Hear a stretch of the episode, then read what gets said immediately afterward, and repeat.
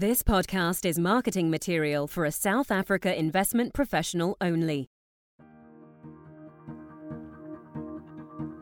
Hello and welcome to this month's Global Markets Perspective, a podcast from Schroders, specifically designed for South African investors to navigate global markets.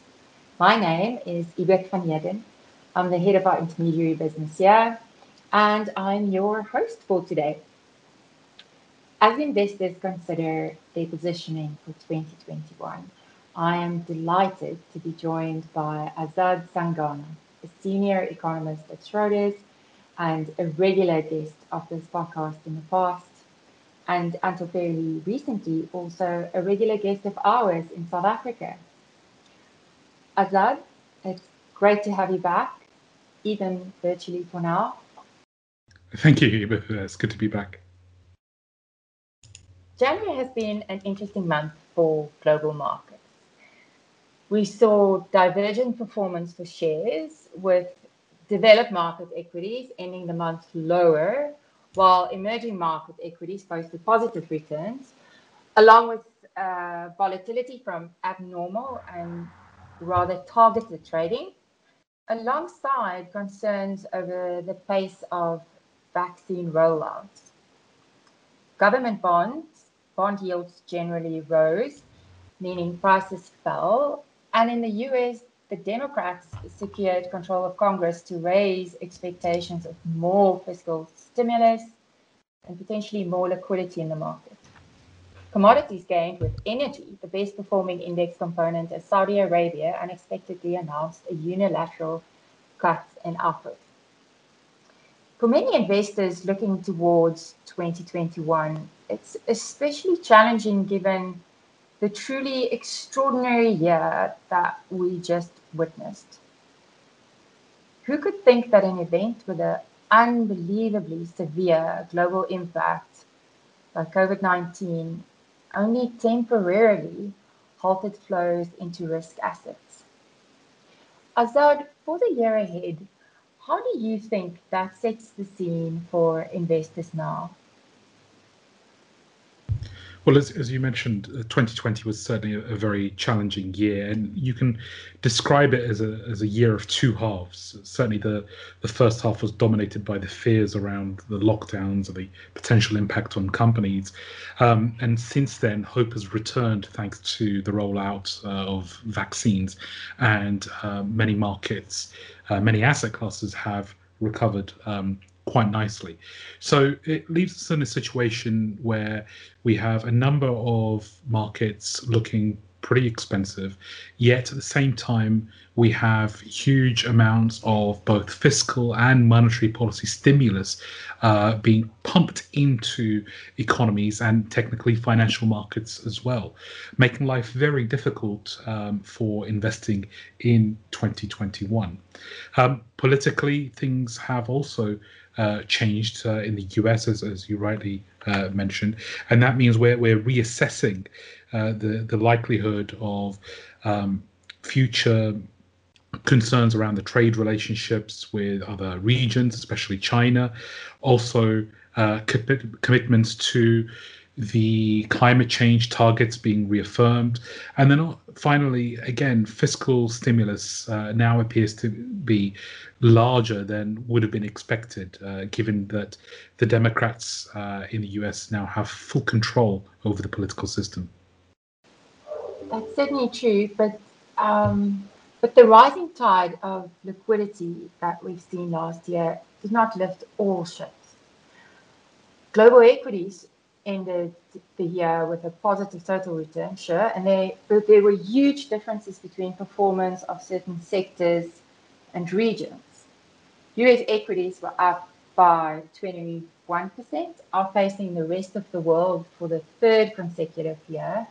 And to some degree, I think understandably, many investors have been reluctant to diversify their portfolios globally. But this isn't just a recent phenomenon, though. I mean, for the past decades, US stocks have beaten non US stocks, or basically everything else, by an average of just over 8% a year. And then in November, as the rollout of COVID 19 vaccine supports more optimism for a global economic recovery, we've seen non US equities outperform by just over 5%. Do you think we've reached a turning point in this cycle? Well, one of the main reasons why US equities have performed so well over the last year is the the type of companies within the index. Um, many of the companies we would refer to as being defensive. Um, in addition, there's they have a quite a large uh, share dedicated towards technology companies, and as, as we've seen, as, as we're all working remotely, um, these tech companies have performed very well as um, many other areas of the economy have been uh, restricted. So you can see, for example, the Nasdaq Composite last year was up uh, just shy of 45% in in dollar terms. Um, it, in um, including the the dividend uh, paid, and because um, the U.S. companies have such a large concentration of these defensive and technology uh, stocks, you can begin to understand why it's done so well last year. But going into this year, you as things start to reopen again, investors will be looking for better opportunities for a recovery in value stocks in in other sectors, and as a result, they they I think rightly are, are looking elsewhere beyond the US again. So emerging markets are starting to recover. Europe is also starting to recover along with um, Japan not saying that investors should totally uh, come out of US equities. I think there's still quite an important role that they play in a diversified portfolio, but you can understand why they uh, may have seen their, or their, their best days may now be behind them. And Azad, how do you see that play out for emerging markets? So, I mean, not all emerging markets are equal within emerging markets, the there will be um, quite a bit of emphasis on how these countries are dealing with the coronavirus situation, whether vaccinations are taking place, um, and how much government su- support there is for the local economy and for households. So, uh, a good example is India, who has been who has historically always had a um, an important part to play in, in, global pharmaceutical supplies. They're obviously ahead of the game and, and able to roll out the vaccine um, fairly quickly and probably faster than most other emerging markets. Um, so they are well placed to benefit. Um, China, just due to its sheer size, is struggling to roll out the vaccine, even though they've vaccinated more individuals than any other country in the world. But again, because of the size of the population, uh, it's difficult. Um, and then, um, really, as I said, it comes down to the amount of support being offered and whether a country can go uh, back to work. Um, looking ahead as well, we're starting to see US Treasury yields picking up in, in anticipation of a global recovery. So, one of the questions that is coming up from investors is are we going to see yet another taper tantrum in, in emerging markets? Um, the idea that uh, as the US raises interest rates, global liquidity is reduced, and, and countries that have borrowed excessively in foreign currency, but especially in the US dollar, could be badly hit um, as a result. South Africa, of course, is, is no stranger to this, and uh, they were quite badly impacted a few years ago uh, with the rand selling off. So it, it's it's a concern that will return, and I think it's a good reason why investors, especially South African investors, should be thinking about um, diversifying away from uh, local assets. That's certainly very insightful. Thank you. So, changing track for a moment, government bonds also had an unprecedented year in 2020, generating, along with equities, positive returns. So, if you're an investor looking to build a balanced portfolio at this point, if not bonds, what in your mind then would be the best way to hedge or offset the risk from equity holdings in such a portfolio? Yeah, I mean, bonds are, have become very challenging as an asset class. Um, yields are now uh, very low uh, and are, are, still, although they've picked up a little bit in, in recent weeks, they are still close to the record lows that we saw uh, during last year, um, which means that there is very limited upside in terms of the price um, that you can achieve on holding a bond.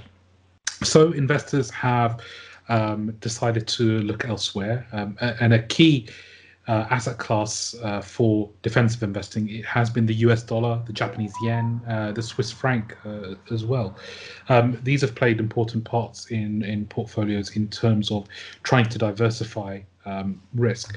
Gold has also uh, performed reasonably well, partly on the back of inflation fears um, coming back. But this is another asset class that um, seems to do reasonably well when inflation appears to be picking up, but also there are concerns around um, growth. But yes, um, government bonds are going to be um, are going to have very limited upside uh, now going forward, um, unless, of course, yields return to higher levels, which I think is unlikely given the amount of support that central banks are offering. So, something we watch very closely in South Africa. Um, Post COVID, the consensus view seems to be that the US dollar stays weak or potentially weakens further. Would you share this view? Yes, I would. I think um, the dollar did very well last year, again, as it acted as a safe haven uh, asset. Um, a lot of money was was parked uh, in the dollar just for safekeeping, while um, equity markets were selling off at the time. But you can see now that um, equities are recovering, investors are, are putting their money back to work, and they're having to obviously sell their holdings of the dollar in order to be able to buy those riskier asset classes. So we do think that uh, trade weighted US dollar can continue to sell off in, in the next uh, year or, or two. Um, not only against uh, emerging market currencies, but actually against other developed market currencies. So, if you are concerned about uh, holding too much in terms of emerging market currencies, then you might decide to favor uh, the euro or even the British pound, which has uh, performed very well uh, recently. So, if we're positive on an economic recovery, that potentially brings an increase in inflation numbers, which seems to be a much debate, debated point on, on our side recently. It feels though as if once again COVID 19 and our path to recovery from the pandemic is the central consideration to this point. I would be interested to hear your view on that. Yeah, there, there's a couple of reasons why we expect inflation to be picking up. I mean, first of all, we're approaching the anniversary of the big fall in oil prices that we saw uh, last year. So that has been a drag on year on year inflation now um, for almost a year or so. As we pass this um, anniversary, um, the fall in oil prices will fall out of the the base effect, as, as we refer to it, and as a result, um, you will start to see year on year inflation picking up uh, for the next uh, six to twelve months or so. But in addition, yes, we do have demand picking up. You can see that commodity prices are recovering uh, pretty much across the world um, right now. At the same time, there are still supply restrictions. Not everybody is able to go back to work. Shipping is also uh, being uh, restricted because of a lack of um, flow in both directions. It means that there's been a, an imbalance in the flow of shipping, resulting in a shortage of container ships, for example. Um, these factors all work to push up inflation um, in, in, the near term. Um, but we think this is more of a near term problem rather than a long term issue. At the end of the day, um, many companies are still struggling. They're unlikely to be uh, expanding uh, their capacity anytime soon. So, uh, business investment is likely to carry on being weak. And unemployment has been rising now for several months. So, um, it's it's not as if households have the ability to request um, higher wages. Um, so it's it's still a pretty deflationary um, environment uh, underlying the the current situation. But in the near term, yes, we will expect to see some higher inflation. That's interesting. Thank you, Azad.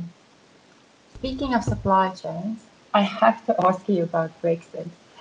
I so vividly remember throughout most of 2019, our colleague Gavin Ralston described South Africa as a haven of political stability in comparison to the UK, Well, since then, I think it's safe to say we've made a fair contribution supporting the theory of mean reversion.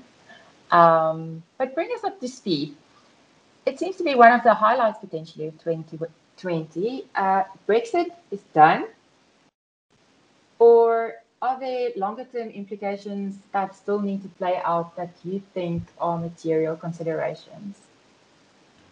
I think for most investors, um, the Brexit saga is is over, and and what I mean by this is that the big risks around will we have a deal, won't we have a deal, what will happen to trade, that's largely now been resolved. Um, the details have been spelled out.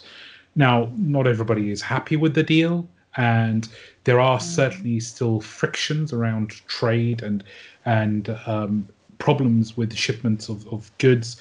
Um, but the big questions and the big risks for investors have now been resolved. And as a as a result, you are seeing uh, the pound starting to recover. Uh, you're also seeing a little bit of a better performance from uh, the FTSE, which which was one of the worst performing uh, markets uh, last year. I should uh, mention. So there is certainly room for a bit of a rebound um, there. Um, now, longer term, there are still questions around what happens with Scotland. You may remember that um, Scotland mm. uh, strongly voted in favour of remaining within the European Union. And because of the overall result and, and the consequences of the, the referendum, um, Scottish independence has returned as a, as a topic uh, once again. Interestingly, though, um, depending on whether we ever get a, a, a another vote or another referendum on Scottish independence and whether Scotland actually votes to leave, um, Scottish independence may actually end up being good news for the pound, believe it or not. And that's because Scotland runs a very large uh, fiscal deficit internally within uh, the United Kingdom. Um, so the United Kingdom pays for around 8% of Scottish GDP just in order to keep things um, going.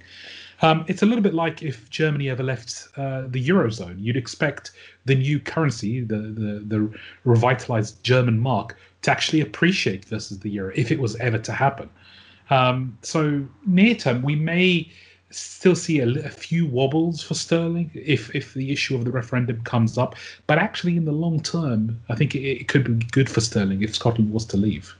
That is very interesting. Uh, just as a, on that point services and financial services in particular, it's my understanding that um, services are still excluded from this agreement. And what do you think is the implication of that? So the Brexit trade agreement um, included pretty much all goods, which was actually slightly better than we had anticipated. There are no tariffs um, and there are no quotas on any trade in goods, but there are regulatory and custom uh, checks imposed. So there there is still an additional friction that has been added to trading goods. Unfortunately, um, services have been pretty much totally excluded from uh, the agreement, which means that if a company resides in the UK and wants to export services to the European Union, it must now set up uh, and domicile itself uh, in the European Union.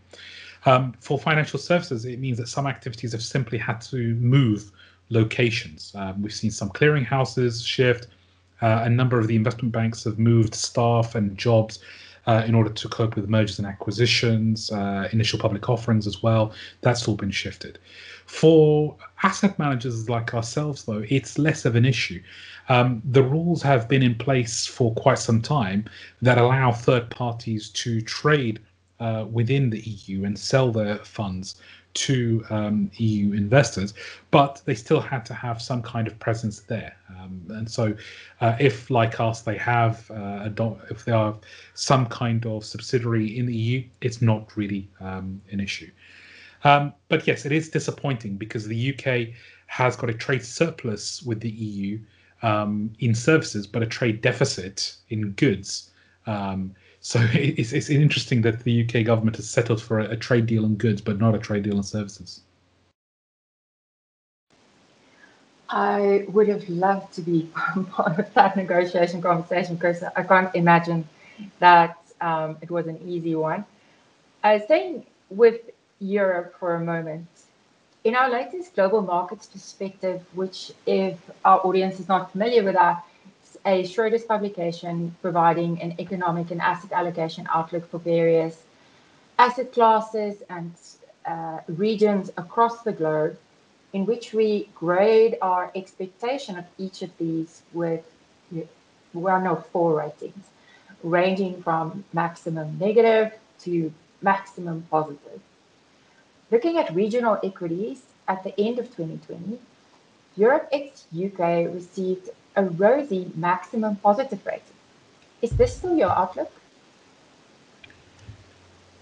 Yes, I think part of the um, story there is the underperformance that we saw last year. So we we believe that the cyclical parts of the global equity market will start to rebound this year as the economies open up. Now, unfortunately, um, Europe has had to tighten its restrictions in terms of lockdowns um, earlier this year. And we now have uh, lockdowns carrying on in most countries until around uh, mid February to early March. So there's been a little bit of a setback for uh, Europe ex UK. Um, but it's still the case that um, investors are looking for a cyclical rebound in these economies and in these equity markets um, over the rest of um, this year. Um, the UK market is interesting because obviously this is a more defensive market compared to the Euro Stoxx or the wider EU um, uh, markets. But um, because the vaccine rollout has been much faster in the UK than the rest of Europe, there's also a, a bit of support for uh, the FTSE uh, there as well. Bitcoin is the new gold. Well, that was the headline from a prominent financial publication recently. And this prior to Tesla's investment of around $1.5 billion, driving the price to a new record high. Well, at least at the time of us having this conversation. Bitcoin and gold are both scarce, uh, exchangeable, and divisible. Are there truth to this, or do you merely think the Bitcoin bubble is back? I think I'm on record as saying that uh, the Bitcoin bubble is back and have always been skeptical of asset classes that need um, a belief in order to invest in. Um, I think I've always been keen on investing in asset classes that have a use, that have a uh, a primary objective that's aligned to generate some form of growth or some form of uh, income, uh, and as a result, um, because Bitcoin doesn't really satisfy these objectives, I, I, I struggle to even call it an asset class uh, often. But I have to say that um, it has done uh, very well, and there are uh, major institutions considering and adding bitcoins to their portfolios. Recently, um, Tesla was a, obviously a major multinational that, that has waded in and, and added it to its balance sheet. One thing that doesn't help is um, negative interest rates around the world, negative real interest rates, I should say, uh, as well. Um, these often create bubbles in financial markets because uh, investors are forced to uh, push out uh, the uh, amount of risk that they are willing to take in order to get some kind of return but specifically on Bitcoin, the argument is that it is a scarce resource, um, that it is tradable, um, and it's, it's the idea is that it can be used as a form of currency. In reality, of course, there is no limit to the number of Bitcoin uh, or cryptocurrencies that are on offer. I think I believe there are over 800 different cryptocurrencies in circulation uh, at this moment in time. It's just though uh, happens that Bitcoin is the most popular of those um, f- for the moment. Um, but inherently, when you look at the the processing power of the Bitcoin system, with it only being able to process about uh, 1500 transactions per second, it is nowhere near powerful enough to ever replace the clearing system of Visa or Mastercard that that process hundreds of thousands of transactions per second uh, around the world. So in reality, it's not a scalable um, solution for the global financial system, and not, nor will it ever be given its um, construct. Um, so the scarcity argument is, is a bit of an illusion. Um, its usability is, is a bit of a, a, problem. And in, in my view, I think most investors should stick to your traditional asset classes where we can explain and understand why an asset class is going up, why an asset class is going down, how it performs during different phases of the cycle. None of this we can do uh, with Bitcoin. That is some very rational thinking and very interesting insights right there. Azad, I think we're out of time. Thank you very much for joining me today. As always, valuable considerations, especially at this time with investors looking to optimize their portfolios for the year ahead. And thank you very, very much to you, our audience, for sharing your attention with us today. Remember, you can access this and all previous podcasts on our website's archive, along with additional insights from thought leaders at Schroders. Until next month, keep well and goodbye.